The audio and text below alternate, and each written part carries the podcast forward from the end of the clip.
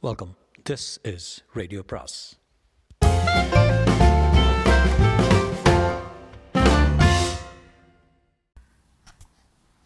அனைவருக்கும் அன்பு வணக்கம்.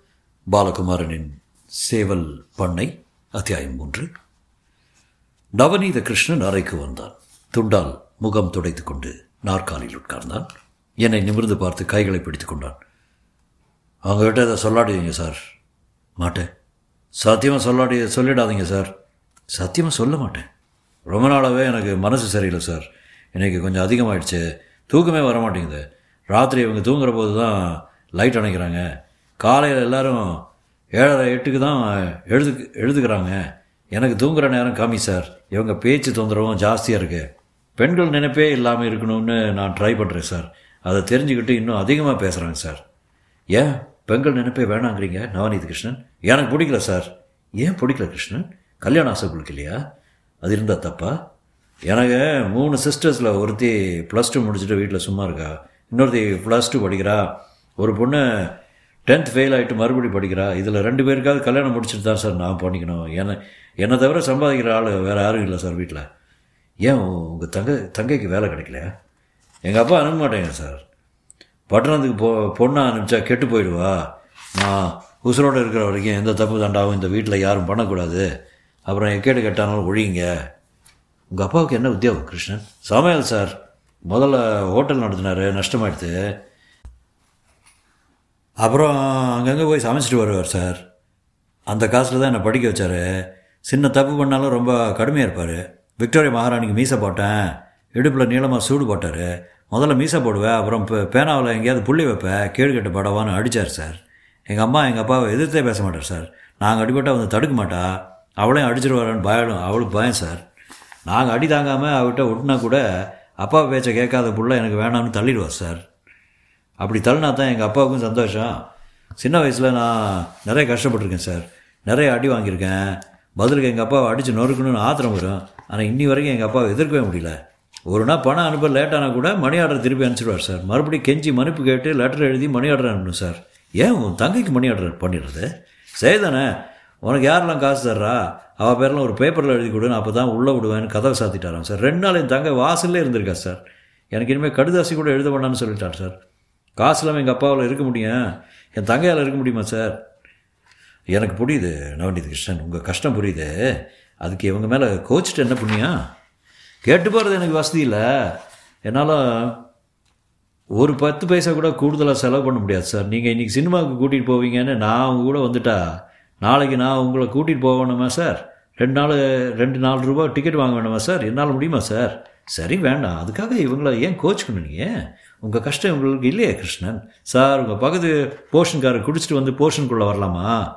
கூடாது. அது மாதிரி தான் சார். அவங்க விஷயத்த அவங்களுக்குள்ளே பூட்டி இருந்தாலே எனக்கு பிரச்சனை இல்லை சார். ஒரு நாளை போல் பொம்நாட்டி உடம்பை பற்றி பேசிகிட்டு இருந்தா எனக்கு கஷ்டமாயிடுச்சு சார். நான் சொன்னால் எதுக்கு எதுத்தா சிரிப்பாக போயிடுது சார்.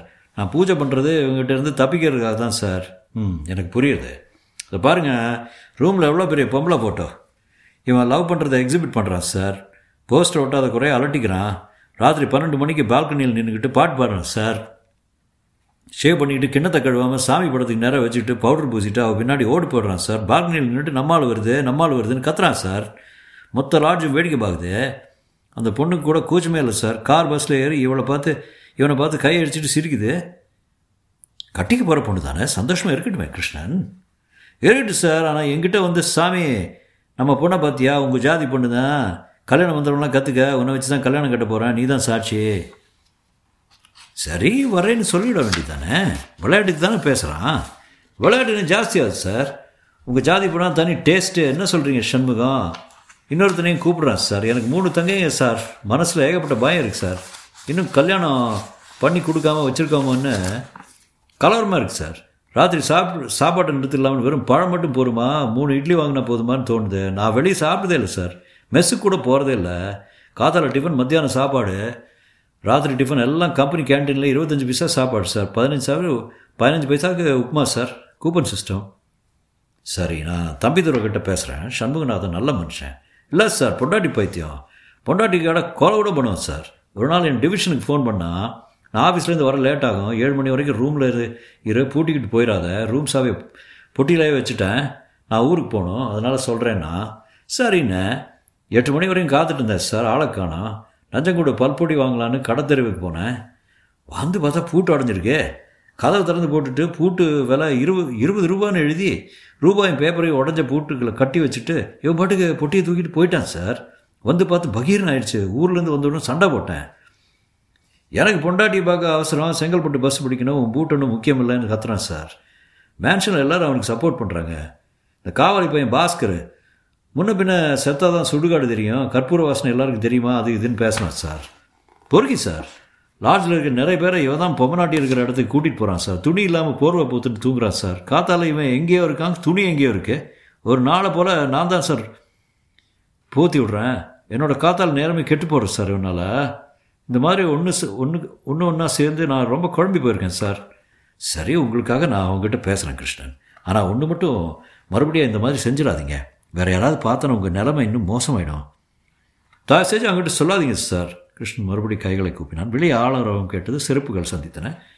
அண்ணாச்சி வாங்க. மறந்த முகத்தோட சண்முகநாதன் உள்ளே வந்தான். அட மணி சாரா? என்ன இங்கே உட்காந்துட்டீங்க திருமணிக்கு வந்திருக்க கூடாது? A class record dance sir. Free show இவ மட்டும் உடம்பெல்லாம் ஜிகனா போட்டுக்கிட்டு தாஜுக்கு போனால் நூறுரூவா டிக்கெட்டுக்கு வாங்குவாங்க. என்னது தம்பி துறை ரெக்கார்ட் டான்ஸா கம்பங்கூத்தாடி சார். பின்னாடியே வந்து பாஸ்கரன் பதில் சொன்னான். நடுக்கைதில் இன்னும் குலுங்குனா பாருங்க கூட்டம் போலா போலான்னு சில்லறையை கூட்டிடுச்சு. ஆந்திரா பக்கத்து ஆளுங்க போலருக்கு என்ன உடம்பு? இந்த பேட்டையில் ஒருத்தி கூட அந்த மாதிரி உடம்பு இருக்காது. இந்த பேட்டைன்னு சொல்லுவானே தமிழ்நாட்டில் எந்த பொம்பளைக்கும் இருக்காது. தம்பித்துறை இடமெடுத்து பாராட்டினான். நம்ம ஊர் பக்கம் பொம்பளைங்கெல்லாம் கச்சல் ஆந்திரா செழிப்பு வராதுங்க.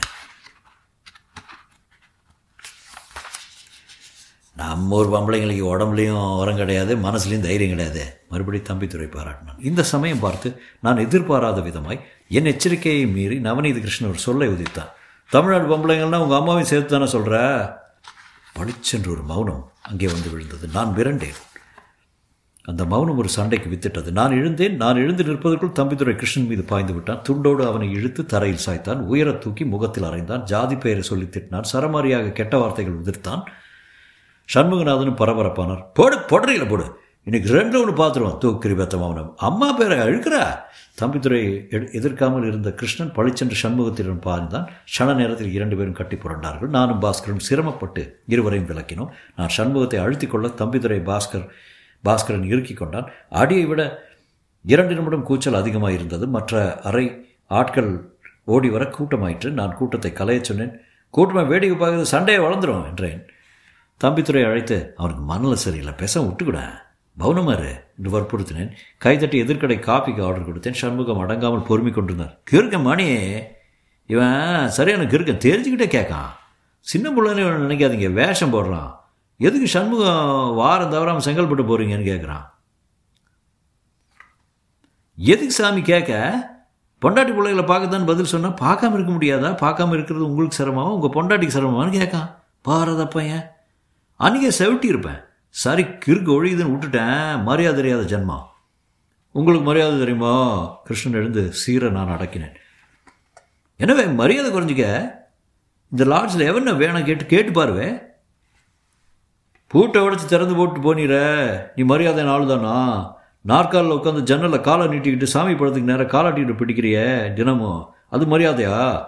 அண்டர்வேரோட லாட்ஜ் முழுக்க சுற்றுறீர் அது மரியாதை தானா சின்ன பசங்களோட சேர்ந்துட்டு அசிங்கமாக பேசுகிறீர வயசாளி தானே? ஏன்னா போரி போட்டுருவேன் உன்னை. உன்னோட உடம்பு இருந்த முன்னாடியே இருக்கீங்க. அண்டர்வேரோட? இது மேன்ஷனில் ஆம்பளைங்க இருக்கிற இடம் உன்ன மாதிரி பொட்டை பயில வாங்கி அது ஒண்டி கொடுத்துன்னு பார்த்துட்டு போகிறதானே கிறுக்கு பயில செலவணி கழண்டு போயிடும் செவணி கழண்டு போயிடும்.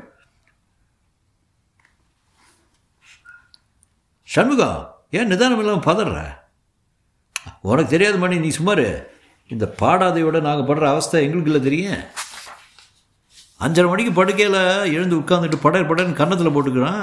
நான் எத்தனையோ அடிதடியாக இருக்குன்னு வாரி சொல்லிட்டு எடுத்துக்கிறேன் அஞ்சரை மணிக்கு அவனாவது குருவாரப்பான்னு கத்துவான் நான் நீ சாமி கும்பிடு வேணாங்களா?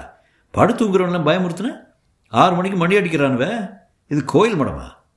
மணி காணாமல் போயிடுன்னு சொன்னது தான் அடிக்கிற விட்டான். பூஜை பண்ணுறது ஒரு தப்பா? கிருஷ்ணன் மறுபடியும் முறைத்தான். அட நீ பண்ணல எட்டு மணிக்கு பண்ணு. நாங்கள் எழுந்த பிறகு பண்ணு. கடவுள் இந்த பிள்ளைக்கு நல்ல புத்தி கொடுன்னு நாங்களும் வேண்டிக்கிறோம். எங்கிட்டையும் இதே கதை தான் மணி சார். நான் கட்டிக்கு போகிற பொண்ணுக்கிட்ட போய் தம்பி தர குடிக்கிறாரு குளிக்க மாட்டேங்கிறாருன்னு ஒரே கம்ப்ளைண்ட்டு நான் குளிச்சானா கக்கூஸ் போனேன் என்ன? என் விஷயம் லார்ஜ் முழுக்க தெரியும் சார். ஒளிவு முறை எதுவும் இல்லை. ஒரு ஆள் கூட அந்த பொண்ணை கிராஸ் பண்ணதில் எங்கள் அம்மாவுக்கு உடம்பு சரியில்லைன்னு லெட்டர் வந்தது. ஊருக்கு போகணும் ஐம்பது ரூபா கைமாத்து கொடுங்கன்னு கேட்டேன். நீங்கள் குடிக்க மாட்டீங்க சத்தியம் பண்ணுங்க அப்போ தான் தருவேன் நான். அப்போவே பொங்கிடுச்சு எனக்கு. இவன் மனுஷனே இல்லை சார். பாஸ்கர் இடமெடுத்தான் இந்த ரூமு இவர் பேரில் இருக்கு. ரூமு லைட் சார்ஜ் நாலு பேர் பகிர்ந்துக்கிட்டு இவர்கிட்ட கொடுத்துட்றோம். பதினோரு மணி வரைக்கும் நீங்கள் லைட் எறி விட்றீங்க. உங்களால் தான் மீட்டர் அதிகமாகுது.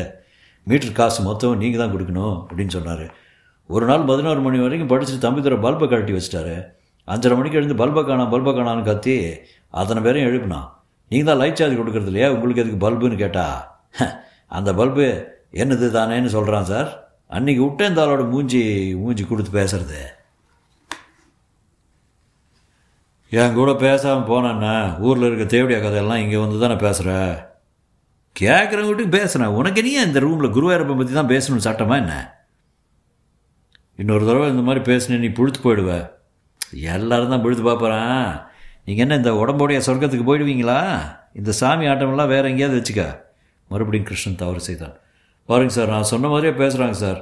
நாக்கில் நிறம் இல்லாமல் என்னோட எல்லா விஷயத்தையும் திட்டுறாங்க சார். இவங்க நல்லா இருப்பாங்களே சார். இவங்க பொண்டாட்டி குழந்தையெல்லாம் நாசமாக இந்த முறை சண்முகநாதனை தடுக்கவே முடியவில்லை. கிருஷ்ணன் வார்த்தையை முடிப்பதற்குள் முன் மிக வேகமாக ஒரு குத்து அவன் வாயில் விழுந்தது. சொல்லி வைத்தாற்போல் தம்பித்துறையும் பாஸ்கரன் பாய்ந்தார்கள். நாலைந்து அடி என் மேலும் விழுந்தது. மறுபடி எல்லா அறைகளிலும் ஆட்கள் ஓடி வந்தார்கள். நவநீத கிருஷ்ணன் ரத்தம் ஒழுகிய வாயை பொத்திக்கொண்டு போலீஸ் போலீஸ்! என்று கத்தினான். நீ வெளியே போவனே இவனை சதுப்பு எடுத்துடுறேன். நாரமான சாபமாக கொடுக்க? ஒரு இடிக்கு தாங்குவியாடா நீ? அவன் முழங்கை மட்டு பட்டு என் சில்லு மூக்கு உடைந்து பிறகுதான் சண்முகம் ஆட்டத்தை நிறுத்தினான். பாஸ்கரை பார்த்து ஐஸ் வாங்கியா பாஸ்கர்? என்று விரட்டினான். கர்ச்சிஃபால் மூக்கை பொத்தியபடி அடுத்த அறையில் போய் உட்கார்ந்து கொண்டேன். ஐஸ் வைத்ததும் ரத்தம் உறைந்து போயிற்று. இரு கண்களுக்கு நடுவே வலி மட்டும் இருந்தது. தொடரும்.